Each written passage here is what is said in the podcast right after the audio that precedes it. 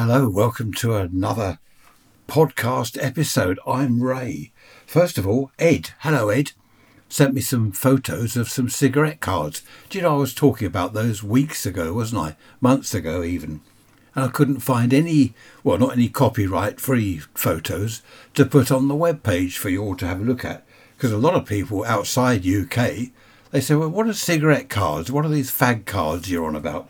Okay, Ed, um, he's going to send me some. He sent me some pictures, but he said he's going to send me some better ones, some close-up ones. So looking forward to that. Now, Mark. Hello, Mark. He had an idea. How about asking people to send in a few ghost stories? Whoa, there's a thought. Have you got any ghost stories? Be interested to hear from you. Ray's rants at protonmail.com.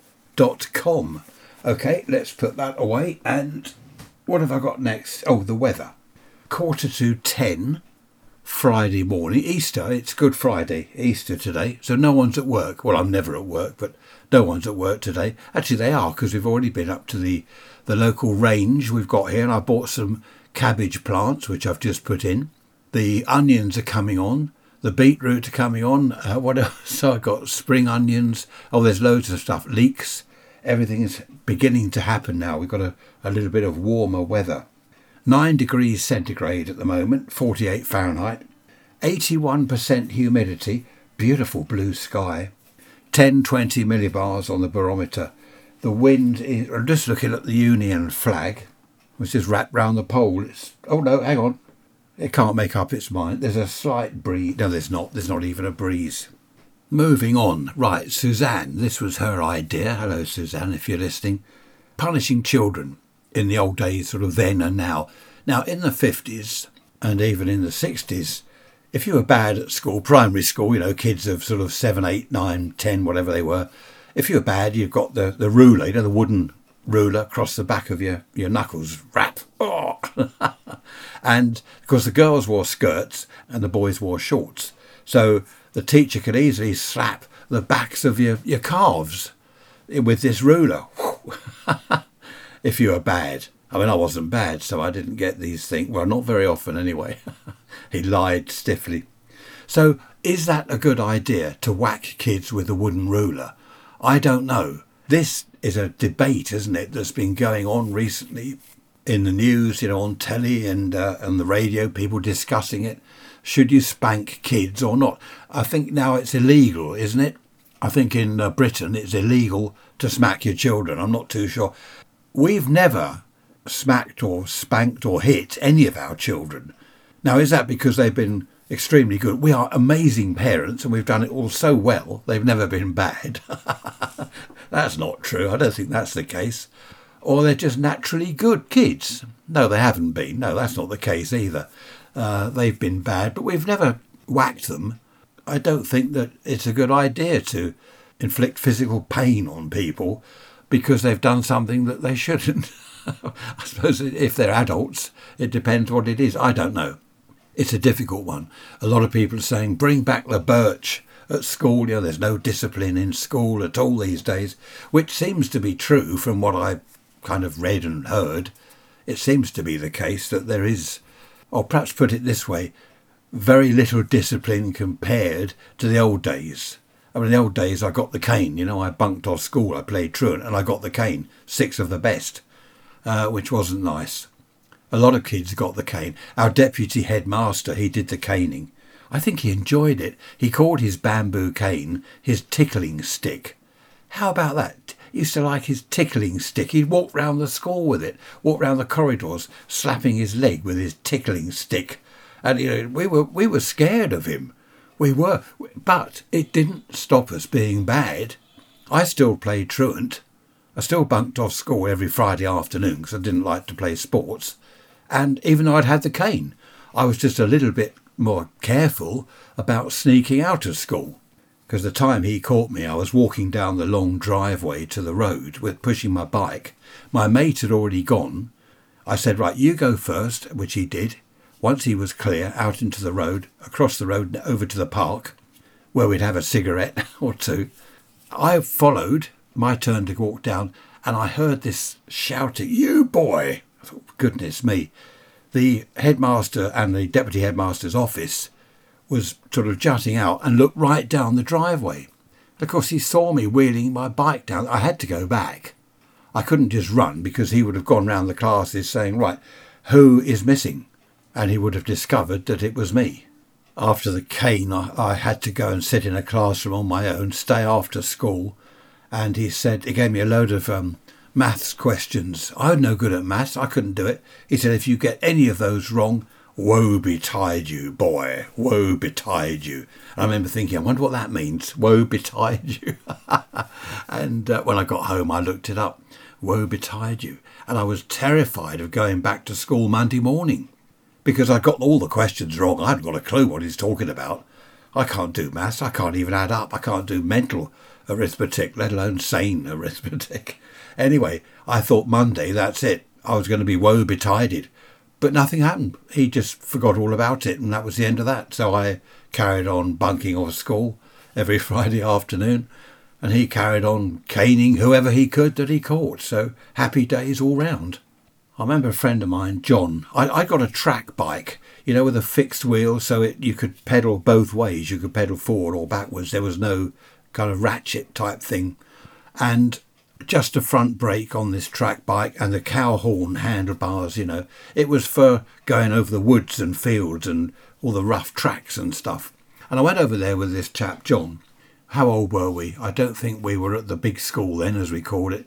We were 11. No, no, must have been, yeah, 11 or 12. I don't know. Probably just started at the secondary school. Anyway, that's all beside the point. So we're over the woods, and he said, Can I have a go on your bike? I said, Yeah, yeah, go on. So off he went and he fell off because he wasn't used to the fixed wheel. He fell off and broke his arm, which wasn't really funny at the time. So anyway, he started crying, and I said, "Oh, it, does it hurt?" He said, "No, it's not that. It doesn't hurt much. You could see it was broken because we were in like short sleeve shirts or t-shirts, and his arm was sort of zigzagged. Uh, it didn't look normal at all. It was obviously broken." And he said, what are my parents going to say? My dad will go mad. My mum will go mad. What am I going to say? And I said, Well, you've only broken your arm. You know, it's not your fault. And he said, No, when, when I tell them I fell off your bike, they've told me don't ride other people's bikes. And I said to him, Well, hang on, John. I, this is pretty obvious, really, what you do. You, you don't tell them that you're on my bike. And he sort of looked, Oh, oh, right. I, I, looking back, it was bad. He didn't want to lie to his parents. And I was inciting him, I suppose, to tell lies. But to save his skin, he'd already broken his bones. He didn't want his skin broken with a cane as well as his broken bone. So I said, just go home and tell them that you've, you know, you were just riding along and I said, make up a story, like a car went whizzing past you and you fell off onto the pavement and broke your arm. You Didn't get the car registration number, of course. And I think he was quite amazed at my sort of lying, my storytelling, because he said to me, Do you lie to your parents? Oh, no, no, I said. I did, obviously. Where have you been? Nowhere. Go on, where have you been? Have you been over that so and so again? No, I haven't been on the building site. I've been there all day, really. oh dear. But no, they're little white lies, aren't they? How did you break your arm? Well, this car whizzed past and I fell off, and that was that. But his parents were strict. They lived not far from where I was down the road and his mum, they were very old fashioned. This was what, early 60s, late 50s. His mum, she had the headscarf and she had the, the pinny, you know, the, the big pinny type thing that they'd wear. All women wore those, you know, the, um, I can't describe it, well, you know what I mean, like a big pinafore thing, and this headscarf, and uh, and the dad, when I saw him. I don't know what job he did. He was always at work when I was round there, but once or twice I saw him, and he had a, a baggy suit on, a quite a rough old baggy suit, and a flat cap, and his tie. You know, he was. I don't know what he did. It was some sort of manual work, but in those days, people wore suits. The men would wear a suit, shirt and tie, even if they were a gardener or something like that. They wear the, the tie and a hat Going back previous to the 50s, they wear a hat. You see the men on the building site. Well, I mean, I wasn't there, obviously, before I was born in 51, so I wasn't there, but you see old things on the telly, and they wear a, hat to work. and they're, they're working on a building site. or whatever that manual work they were doing. Quite amazing, really. Anyway, this chap didn't get told off. I went back with him, and his mum, you know, she said, "Oh, what's the matter?" And he he, he told the story, the lie that that I'd come up with, and she was like, "Oh, you poor thing! Did you get the car number?" No, and I said, no, I didn't either. It went past so quickly, nearly, nearly hit John, and I, I'm sort of exaggerating. John's looking at me like, yeah, all right, don't go too far, you know. but that was okay. They didn't have a car. Not many people had a car in those days. Uh, she didn't have a phone, but she called an ambulance, phone box down the road, went down there, called an ambulance. It was there in minutes, as they were in those days. That's no reflection on the ambulance service these days, I hasten to add and off he went to the hospital. Next time I saw him, his arm was in plaster, and people had written all over it. So I wrote on it, Don't fall off your bike. Happy days indeed. I remember one or two of the kids at school being, afra- I suppose the word is afraid of their parents. The old saying was, uh, you know, the mum would say, You wait till your father gets home. And that often meant that they'd get the slipper that he'd take his slipper off, you know, his fireside slipper, and he'd sit there with his pipe and listening to the, the BBC Home Service, don't you know? What, what happy days, BBC. And uh, he'd get his slipper off and, you know, whack the, the boy's bum with his slipper. I didn't get uh, whacked at home. Uh, I don't think any of us kids did in my family. I remember once I was staying at my grandmother's house, only what, three or four miles away from where I lived um, and I was staying with them for a few days and I wandered off. They were quite near the railway. And I wandered off after breakfast one morning. How old was I? Eight, perhaps? I wandered down to the railway line and there was a crossing, like a, a farm type crossing. And I sat there on this stile and I watched the steam engines go by. And of course, the drivers would wave as they did. Great fun. I used to love the steam engines. And I was there. I had no sense of time. I mean, children don't know what time it is, do they? Even if they've got a watch, it doesn't mean much. I just wandered down there after breakfast, and I must have been there much longer than I thought. Because when I got back, my grandmother, she said, It's 12 o'clock, where have you been? I'll never forget that. 12 o'clock, I wandered off about 8. And they've been looking for me. She said, We've been looking all round the village. They'd called the police. She said, The police are out looking for you. I said, Well, I've only been down looking at the steam engines. Oh, you should have said you didn't even say you were going. I don't know why I did that. I often thought afterwards, why did I just wander off? Why didn't I say to her, I'm going down to the railway to look at the engines? Probably because she would have said, not on your own. I suppose at eight years old. No, I don't know. I think that would have been all right at that age. Anyway, she had to, they did have a telephone. She called the police and said, the local police station. You didn't dial 999 you know, you dial the, the local police station because we had local police stations in those days.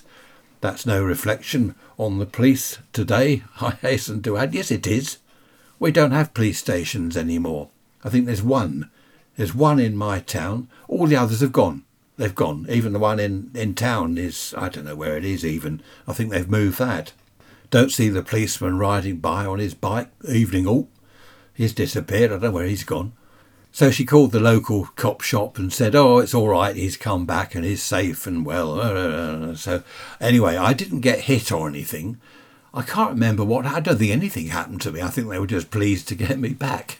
I didn't want to phone my parents and say, "Oh, uh, about the boy is uh, he's gone. We don't know where he is. He went off several days ago." so that was that. I don't know whether I even told my parents. Do you know? I've got an idea if, i if I remember correctly, that they said to me, well, don't mention it to your mum and dad. Do you know, I think that is the case because it would have looked bad on them, wouldn't it?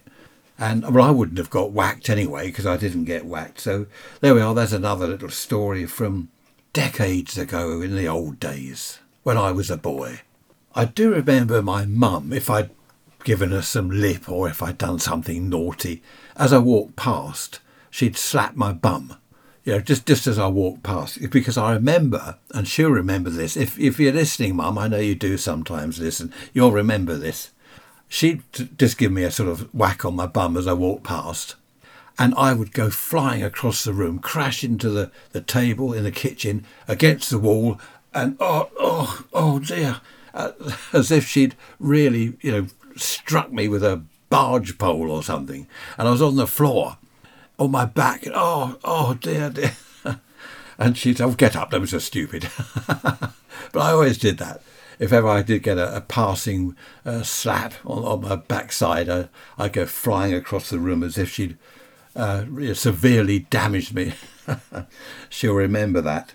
Today, of course, it's all turned round. If a teacher at school touches a child, well, when I say touch, I mean like whack, slap, hit, whatever, even lay your hand on the shoulder and say, now listen to me, you. That's it, they end up in court. They get the sack, they end up in court, and goodness knows what. In the old days, if you get the cane at school, invariably, with some kids, they go home their parents would hear about it, and you get the cane again from their dad. You've got you've got the cane at school, right? That's it. Six of the best at home. so it was dreadful. Did it do any of us any good or any harm? I don't know. It didn't do me any harm having the cane, I suppose. It made me dislike the deputy headmaster. I don't think he liked me, and I, didn't like him. So that, that was that. I saw him years after I'd left school. I saw him in town one weekend and I glared at him and he just glared at me. I should have gone and punched him in the face, shouldn't I? How dare you cane me? Now I'm bigger than you, I'll give you. No, you can't do that. That's inciting violence, isn't it? But weren't they inciting violence? Teachers, you know, with a bamboo cane whack, whacking kids, is that not making violence okay? Possibly. So then the kids will think, oh, anyone crosses me, I'll go and beat them up. You know, give them a good kicking or something, because that's what happens at school. That's what the teachers do. It's a debate, isn't it, that's going to go on forever. I've heard women on the telly, men on the telly, families, parents. Well, I'm still going to slap them. If they do anything wrong, they're still going to get a spanking, whether it's illegal or not. So I don't know how they're going to police it. There have been cases, I think I'm right in saying, where a child has taken his parents to court now, this is how it's all daft these days. I mean, it's not it's not torture. I don't mean that the child's been severely beaten up and tortured and nearly killed, but I mean they've had a spanking. They did something wrong. They got a whack, and they've taken their parents to court. I have to. That's something else to look up, isn't it? I'll have to look up on that one. Imagine taking my parents to court or the school teacher. I mean, these days teachers get taken to court. Can you believe it? They get the sack. What did you do? Well, I slapped some kid because he was being a an idiot. I'm trying to find the right word there without getting thrown off the podcast thing. Anyway, there we are. What are your thoughts on all this? Do you slap your kids? Did you get slapped as a kid? I don't know. I, I didn't. None of our kids did. And our grandchildren, so, you know, our children's children, they don't get hit. So, what are your thoughts on all that? And I'm sure I've mentioned before that back in the 50s, copper would catch you on a building site or something and you get a slap round the head. Especially if he caught you there before, you know, I've told you before, get out of that building site. You do that again, I'll go and tell your parents, and you get another slap. And that was true. If he went and told your parents that he'd been on the building site again, you get a, a slap from them. Ah, I don't know. Anyway, it's all interesting stuff, isn't it? I know there are two or three, I believe, school teachers that listen to the podcast, so be interesting to hear from you. Would you like to give some of the kids a damn good whacking and you can't? Or do you think that's totally wrong and you wouldn't do that no matter what they had done, how bad they'd been? I bet some teachers think, bring back the old days. I don't know about bring back the birch, but bring back the, the old days when I could give them a slap. I remember as a child being taught the difference between right and wrong. Now, you might think, well, yeah, we were all told that. But some kids, I think they weren't taught that. For example, I was taught you don't steal. You don't steal things from a like a shop or anywhere. You know, someone at school drops their, their money on the floor, say a 10 shilling note or something, as it was in those days, you don't wait till they've wandered off and then pick it up and pocket it. You say, look, you just dropped this. Uh, that's the way I was brought up. I think most people were. But some of the kids at school, they didn't, either they weren't taught that or I don't know, but they, they weren't like that. They would steal. I remember a kid, he was always stealing stuff from the local sweet shop. And one day, what happened was he'd gone into this sweet shop. No one would go in with him. None of us thought would go in with him because we knew he was stealing. One day he went in there. We waited outside. The shop owner had told the police, and there was a policeman just down the road from the shop. We hadn't noticed him, but he was waiting down the road. When the kid came out of the shop, the copper came straight up the road, grabbed him, and said, Right, let's have a look in your pockets. Of course, we're sniggering. We're a few yards away. He's got caught. anyway, he emptied his pockets and he had sweets and cigarettes and all sorts that he'd stolen from this shop. I think the way he'd done it, the, the way the shop was laid out, wasn't very good at all. You could sort of wander easily behind the counter, and the woman was out in the back. And as she heard a customer, the door would go ding, and she heard a customer. By the time she'd come out, he had been very quick, nicked cigarettes and all sorts of things. Anyway, this copper said, Where'd you get all the cigarettes? Oh, I bought them. And marched him back into the shop. And of course, he hadn't bought them at all. So I don't know what happened to him. But the rest of us, us a lot outside, we wouldn't have dreamed of doing anything like that. You don't go into a shop and steal things. You know, if you can't afford them, if you haven't got the money, you don't have them. And there were only only a few kids like that. There weren't many children like that. I don't know whether it was bad parenting or whether they were just bad kids. The majority of us would never dream of doing anything like that. Oh, another thing my mother used to say. I hope you are listening, mother. if I'd been bad, she'd say, I'll remember this. I will, I'll remember this. And she never did. She always forgot it. I don't quite know what she meant by that. I'll remember this. Possibly if I wanted extra pocket money in the future or something. Oh, no, no. No, because you did that a few weeks ago. I remember that.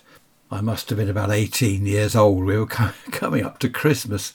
And she said to me, Are you going to participate this Christmas or just go out and we don't know where you are? I said, I'm going out and you won't know where I am. And another thing she said to me that's always stuck in my mind, I don't know what I'd said. Again, I must have been 18, 19. She said, Do you have to continually make lewd comments? And I said, Yes, I do. I don't know what I'd said. Lewd comments? Me? I don't know what I'd said. I have asked her since and she can't remember. I think I was totally innocent, don't you? I'm pretty sure I've mentioned this before, but people used to say to me when I was at school, Best days of your life. You enjoy it while you can. Best days of your life, the school days. And I used to think, well, if these are the best days of my life, what on earth have I got to look forward to? Nothing could be worse than this. when I went to work, I realised they were totally wrong. Work, that was the best days of my life. School was rotten, hated it. Work, oh, fantastic working in the radio and TV workshop as a, an apprentice engineer, listening to pirate radio stations, Radio Caroline, Radio London, the lads in the 60s, the girls, oh, no comparison. School, best days of my life. I should have gone back to those adults that said that and asked them what on earth they're talking about, why they'd lied to me like that. I remember one chap, he was probably 60, something like that, 50, 60, I was mid 20s, late 20s, and he said, Best years of my life were my 40s. He said, How about you? What were the best years of yours? And I said, Well, I'm only whatever I was, 30, 25. I've hardly had a life yet. You know, hopefully, I'm only sort of a quarter way through, so I've no idea. What an idiot thing to say. There, well, there we are. I did know some idiots in my time. I won't mention them by name. When I'm driving, I'll say to Trish, I'm surrounded by fools on the roads, you know, surrounded by fools. I don't suffer fools gladly. That's the expression, isn't it? I don't suffer them at all. you have to laugh, though. When you're driving, isn't it awful driving on the roads these days? People don't indicate. They just pull out. They, you don't know what they I don't think they know what they're doing, let alone other people. They indicate right and turn left. And what is it at roundabouts? If they're going straight on, they indicate left. There's no left turn, but they indicate left and they're going straight on. It's very confusing. I don't know what they're doing. I've always said to people, especially if they're learning to drive, people that are learning, I've always said expect the unexpected. You don't expect someone to come out of a turning straight in front of you, but they will. they will. They'll do it at some stage. So always expect the unexpected and don't believe if they're indicating to come round from the main road into the road you're coming out of, don't believe them. They might be indicating to turn into your road, so you think, oh, I'll pull out. I wouldn't do that if I were you, because they're probably not turning at all. They're going straight on and they'll go straight into the side of you, and it will be your fault. I don't know whether it's true, but many years ago I heard that in America, jaywalking is illegal. If you wander aimlessly like a zombie across the road, you'll get arrested for it. It's a, an offence. I don't think it's an offence here because so many people do it. I don't think it can be an offence. But yeah, jaywalking. I know quite a few of you listening to this live in America. Is that true? Jaywalking is uh, an offence? They've recently changed the rules here. If someone is on the curb waiting to cross a junction, you're going to turn into that junction, even though they're not on the road. It used to be if they've started, if they put a foot on the road to cross, it's their right of way. So you mustn't turn into that junction. Now, if they're on the pavement, it's their right of way. Now, you don't know. Are they just standing there, two of them, having a chat about the weather, as us Brits do? or are they about to cross? Now, I've seen car drivers stop and sort of wave at the. Are you going? You're not going. Of course, all the cars behind this one have to stop. They wonder what he's doing. He's indicating left, for example, and he, he can't turn left because he's thinking, well, are these people going to step off the pavement, the sidewalk? And if they do, it's their right of way. I'm going to run over them and it's my fault. It's all very confusing now. I don't know why they do it. They told cyclists that they must ride two abreast in the middle of the lane, as if they're a car. Now, what's that going to do? They're going along at, say, 10 miles an hour. There's a whole trail of cars behind them. I don't know, I'm no, no objection to cyclists, but why have they been told to ride two abreast in the middle of the road so you can't possibly get past? I don't understand that. No doubt someone will email me and put me right. Ah, well, it's because motorists shouldn't be on the road at all. Is that the case? Ray's rants at protonmail.com. Is it lunchtime yet? I don't I dropped Trish in town. I don't know what time she's back, but I'm beginning to get hungry. I told you, didn't I? I planted the cabbages that we bought. I haven't unloaded the car yet. I've got a, a length of guttering and all the fittings to fit on the shed because the new tortoise area is by the shed and when it rains, it's all going to go wet his area, so he's had to have guttering. The shed has been there for 20 years, no guttering. But now the tortoise is there, so we've got to have guttering because we don't want him to get splashed, do we? We've also bought some big uh, sort of planks of wood like decking because we've got to put them especially round a bit of area just for him. Now, we've never had that there before. The, the, border that we're talking about has always been fine. But no, that's now the tortoise area. So we have to have the guttering and the special planking around the border to protect him from the plants that he can't eat. And so it goes on. Trish, bless her, you have to love her. She's looking up plants. He can't eat this, he can eat that. Mustn't grow this there, but we can grow that there. Honestly, the tortoise, he seems to be more important than me. That's funny. Does make me laugh. No, I've always said, and Trish reminds me, if you're going to have an animal, whatever it is, if you can't look after it properly, then give it to someone that can. And that is true. I always told her that. Now she reminds me of that. If we can't look after the tortoise properly, then give him to someone who can. And that's true. I agree with that. Can you hear that? I don't know what's happening out there, but someone's got a power tool of some description. and it's rather loud. I think it's probably time for me to have a look in the garden anyway and have a cup of coffee. So I shall see you in a while. It certainly has been a while. It's the next day. it's Saturday. Uh, 10 past three Saturday afternoon. I've been in the garden all day and it is hot. And when I say hot, I mean hot. Under our patio roof, it's, uh, what was it, 24? 24 degrees under the roof. Fantastic. I've got a tan, would you believe, a suntan. I've been creosoting. Well, I say creosote, not allowed to use that anymore. Unless you have a license, like a farmer or whoever. So I've got substitute creosote, which is not bad, but it is certainly not as good. Now, email from Janice. Hello, Janice. Lovely to hear from you. Janice says that her parents were very, very strict, but she never got smacked. They didn't smack her or anything like that. They were just extremely strict.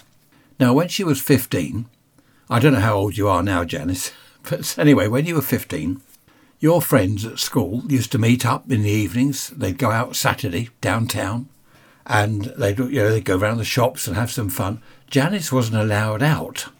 Her parents just said, no, you're not going out. You must do homework. You must go to bed early, blah, blah, blah. So what she used to do, they lived in a bungalow. She used to go into her bedroom, lock the door, night, mum, night, dad, yeah, night, sleep well. About eight o'clock in the evening, out of the bedroom, out, I'm just picturing this, Janice out of the bedroom window, sneak through the hedge, apparently which was at the side of the garden, and go and meet her friends, either in the local park or in the, the town, which wasn't far away apparently. And she'd get back at half ten, eleven o'clock at night, back through the bedroom window, and go to bed. Many years later, she says, many years later in her twenties when she was married, she told her parents, she said, I used to sneak off out and they were horrified. Apparently, they had no idea. Absolutely no idea. And apparently, they apologised profusely because they realised that all her friends were out. It's difficult, isn't it? I mean, I was working, I went to work when I was 15. I was an apprentice at 15 years old. So to say to me, oh, you can't go out in the evenings, you can't go out on a Saturday or Sunday, well, I worked Saturdays, can't go out on a Sunday to meet people. I was at work all week. You know, I wasn't a child at school. I suppose I was a child at 15. But I was, uh, well, I say allowed, I just went out. And by the time I got to 16, 17, I was going to nightclubs and uh, drinking beer and doing all sorts of dreadfully wonderful things. but Janice, thank you for that. So you never got spanked or anything like that. But uh, this is the trouble. I know of someone, this is a few years ago now, their daughter was extremely, oh, what should I say, bad, naughty, rebellious, and they didn't know how to handle it. They grounded her, right? You're not allowed out. So she went out anyway. I mean, short of locking her in her room, which they didn't think was a good idea, can't keep someone prisoner like that. She was sort of 14, oh, no, 15, 16, I believe, back then. They didn't know what to do. She was awful. Rude to her mother, rude to her father. They didn't spank her or anything like that. They tried to reason with her, and it didn't work until she was about 18, 19, if I remember rightly. She calmed down and apologised for the way she had been in earlier years. Now that's interesting, isn't it? And she said, I remember them saying to me, uh, I used to go and have a beer with her dad sometimes. He said that she had said, I've no idea why I was like that. I didn't realise how bad I was being at the time. It's only now looking back that she realised. That's interesting. Another email here from Nigel. He says when he was, well, from the age of 14, this is in the 50s, so he was 14 in the 50s. He went to work. His parents thought he was thought he was going to school. He'd go off in his school uniform. Down the road, he'd change into like overalls, and he went to work in a factory down the road somewhere. And then on the way home, he'd change into his school uniform and go, it was awful. I mean, how did you get away with that, Nigel? Stone the crows, how did you get away with that? I mean, the factory must have closed, what, what time were you home? Six? I don't know what time schools closed then. Four, perhaps, in the afternoon. But he said he got away with that for a couple of years. And eventually, his parents found out. Someone told his dad not deliberately, uh, according to his email, someone was just chatting. Oh, you know, Nigel's got a job there. He seems to be doing well. Been there, been there quite some time. And his dad must have been, what? What, who, what are you talking about? Nigel, my boy's at school. I don't know what age. It was 16. When, in, when I left school in the 60s, the minimum age to leave was 16. I was 15 because I probably told you before I fell off my bike and ruptured my liver. And it was my bike, not John's. I didn't go on his bike. I just fell off and the handlebars swung round, whacked me in the stomach, ruptured my liver. So that was that. I was in hospital and then I had to, uh, what was it they used to call it? Not recuperate, what was it? Convalesce. They had convalescent homes back then. So what you would do is you go in hospital, have your operation. Once they're happy with you, you go to a convalescent home and convalesce. I didn't do that. I went home, but I had to convalesce or whatever for quite some time. And then eventually I was 15 and uh, I got a job, went out to work. Didn't go back to school. What a relief that was. What a result. So if you want to leave school early, rupture your liver. No, that's not the best way to do it. That reminds me of a few years back. I lost a stone and a half in weight in two weeks. Now, there's a result. What's your secret? You're asking me. How do you do that? I got gastroenteritis. I didn't eat for two weeks. I felt that ill. I just didn't eat for two weeks. Lost stone and a half. Fantastic. I could do with losing a stone and a half again now, but I don't think I want to do it that way. No, I definitely don't want to. Mark, nice to hear from you. Mark's had an idea. Ask listeners about ghost stories. Have you got any ghost stories? That could be interesting, Mark. We could have a ghost story podcast episode, couldn't we? So, have you got any ghost stories? Any strange, inexplicable happenings? thumps in the night. Was it bumps in the night, isn't it? And ghosts and stuff. Any any stories like that? Email me, rants at protonmail.com. Be interested to hear if you've seen or heard any ghosts. Do you live in an old house, a haunted house? No, I mustn't get carried away. Yeah, good idea, Mark. So send me your ghost stories to me and I shall read them out. That'll be fun. Oh, I've just had a thought. Someone's bound to ask, what is uh, what was it, a stone and a half I lost. Well, that's £21, isn't it? I think in America you do it in pounds. Here we now do it in kilos. But I'm stuck with stones and pounds. So, you know, um, £14 in a stone. So 14 plus half a stone, 21. 21 pounds in a week and a half. Well, that wasn't bad going. And I didn't put weight on after that again quickly. I slowly put weight on over quite a period of time. I should have kept my eye on it, and I don't know, too late now. Oh, did I tell you I went for an ECG? What is it? Electrocardiograph or whatever. I don't know what it is. Where they stick wires all over you. Twelve wires I had stuck on me all over my chest, one on each ankle. Brilliant. It was. I liked the electronics. I was looking at the machine. The reason was, can you hear that aeroplane? No, that's not an aeroplane. That's a motorbike. Listen to it. Actually, that's relatively quiet. Some of them are really bad. Did I tell you about the ECG? I can't remember. Isn't it awful? I had a thing from the doctor saying, check your pulse. Is it irregular or is it regular? So, well, it was sort of irregular. So I texted back and said irregular. Next minute, I've got an appointment for an ECG. So I went round there. lovely nurse, lovely lady. She was chatting away to me, sticking all these wires all over me. Anyway, it was okay and that was confirmed. The doctor looked at the results, and uh, apparently I'm all right. I'm normal. Well, I wouldn't say normal, but my heart's perfectly all right, which is good. And they did a blood test for diabetes for some reason. That's okay. I don't have diabetes, so I'm all good to go. I'm beach body ready for the summer. Well, I wouldn't say beach body quite, but uh, I'm getting there. At least my heart's okay. My heart's in the right place. Happy days. I think I've already told. Did I tell you that yesterday? I don't know. I just can't remember. I haven't told you about my knee, have I? Or have I? My knee's been playing up. I know you're interested. You're thinking, oh, here we go again. Not his knee. We've heard this a hundred times. Just briefly, spoke to the doctor on the phone, and I said, look, I've seen two paramedics about my knee. I've had an X-ray. I've been to physio, and it's getting worse. It's nearly a year now, and it's getting worse. And I said, I've heard talk of an injection. All right, he said, come in, made an appointment, come in and see me, three weeks' time, I think it is. He said, I'll inject it. what do they do? Steroids or something, isn't it? I don't know what they do.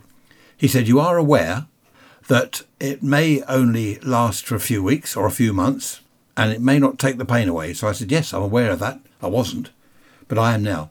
So that's good news. Hopefully, my knee will be all right for when we go on our Isle of Wight holiday so I can stomp all over the island without being, well, my knee gives way. I don't know what it is. It's the cartilage, is it? It just gives way. I just almost fall over. I have to grab something, stop myself falling over. I don't know about this old age. Well, I'm not even old yet. I don't know what it's going to be like when I am old. I often think back to my younger years when I was early teens and, well, pre teens. The way I used to run around and leap on my bicycle and race over the woods and climb trees, all sorts of things. And I never thought then that you know, one day I won't be able to do all this. It's strange, isn't it? Mind you, getting old, it does have some advantages. I can't think what they are. No, it does. I can potter around the garden now. I don't have to go to work or school, thank goodness. I potter around the garden. I've been out there today, as I said. We've got tadpoles in the pond that I've noticed. In fact, Trish pointed those out yesterday. She said, Look, there's tadpoles. Fantastic. I thought they'd all died. Well, I must just tell you, you know, I wake up early in the morning, half past five this morning. Birds were singing. Wonderful. I had the window open. It wasn't too cold last night, unlike the previous night. Was it uh, frosty? Two degrees by the time I woke up. Birds were singing this morning. The sun was up. That's more like it. And I remember, now Mervyn has emailed me. This is what reminded me. Mervyn's emailed me and said, Did the birds sing more? this is interesting, Mervyn. I don't know why you're asking. Did the birds sing more in the mornings in the 50s than they do now? Well, I thought about it, and that reminded me of the old days. My grandfather, he had an old reel to reel tape recorder in the 50s, and he used to record bird song.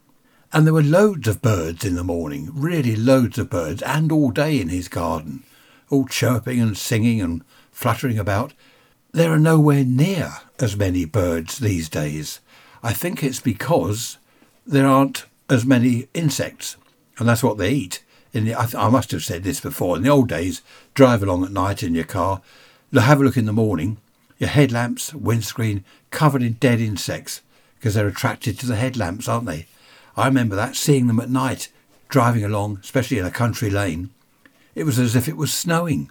The amount of insects all coming towards the car, getting splattered on the headlamps and the windscreen. So, yes, Mervyn, there were more birds singing, in other words, more birds, back in the 50s. In fact, I've seen programmes about this where they've said that certain birds are in decline because the hedgerows have gone, a lot of the woodland has gone, everything's gone, and it's all concrete now. And it really is noticeable driving at night these days. You don't see an insect. There used to be moths, loads of stuff. As I say, it was like snow, but nothing now. If you can hear some sort of creaking in the background, Tricia is in the loft. she won't sit down for five minutes. She's now sorting something out in the loft. I don't know what. Lovely email from Karen. Hello, Karen. Karen says that her daughter is 16. What is she doing up there? and she's been asking, her daughter's been asking about the old days. So, what Karen has done, she said, listen to some of Ray's podcast. So, she has, I don't know the daughter's name, you haven't told me that, Karen, but she's apparently hooked on the podcast because she loves hearing about the old days. And Karen has said that her daughter wants to do something to do with history, a historian or something like that. So that's amazing. Well, if it's not motorbikes going past or aircraft from Shoreham Airport going overhead, it's Tricia creaking around in the loft. no peace for the wicked, as they say. But um, it's gone quiet up there now. She's either come down or found something to look at. anyway, there we are. I might end the podcast episode soon because it's getting on a bit now. The sun is still shining so I might make the most of what's left of the sunshine in the garden. Oh, just one more thing. I was talking about uh, forgetting what I've said. I think I've told you twice about the ECG I had and my knee and stuff. I think I've told you twice, so apologies for that. But as people get older, this does happen. I was chatting to a friend of mine on the radio the other day, and he said, Oh, I've told you I've put up a new aerial. And I said, Yeah, you have. Do you know that was the fourth time this week, the fourth day in a row that he's told me I bought a new aerial and it does this and it does that and it's really good. Four times he's told me. And I, I told him that. He said, I haven't. I haven't told you the four times. May have mentioned it once. Honestly, I said to him, it's every day. Every single day we have a chat on the radio. Oh, I bought a new aerial. Everyone does it. Trisha's mum, my mum, anyone, uh, well, I do. I'll start telling someone something, you know, one of the kids, oh, guess what I did the other day? Yeah, we know what you did. You, you told us several times. Isn't that strange? And one of the worst things that really annoys me, I'll go upstairs to get something, or pop downstairs to get something, or out to the shed. Then I forget what it was. That happens a lot. I get down to the shed. Now, what did I want? I can't remember. And even worse than that, oh, I looked that up on the computer. So I grab the iPad or sit at my PC. Only seconds later, and I've forgotten what, what was I going to look up? I can't remember. And I've only just seconds ago, as I sat down to have a look, forget what I'm looking. Isn't it? I don't know. I don't know what's happening. I can't remember things. Isn't dreadful? But I know that this happens to younger people as well. It's not just when you get old. I've, I know younger people that have said the same. Oh, I go upstairs for something. When I get there, I forget what it was.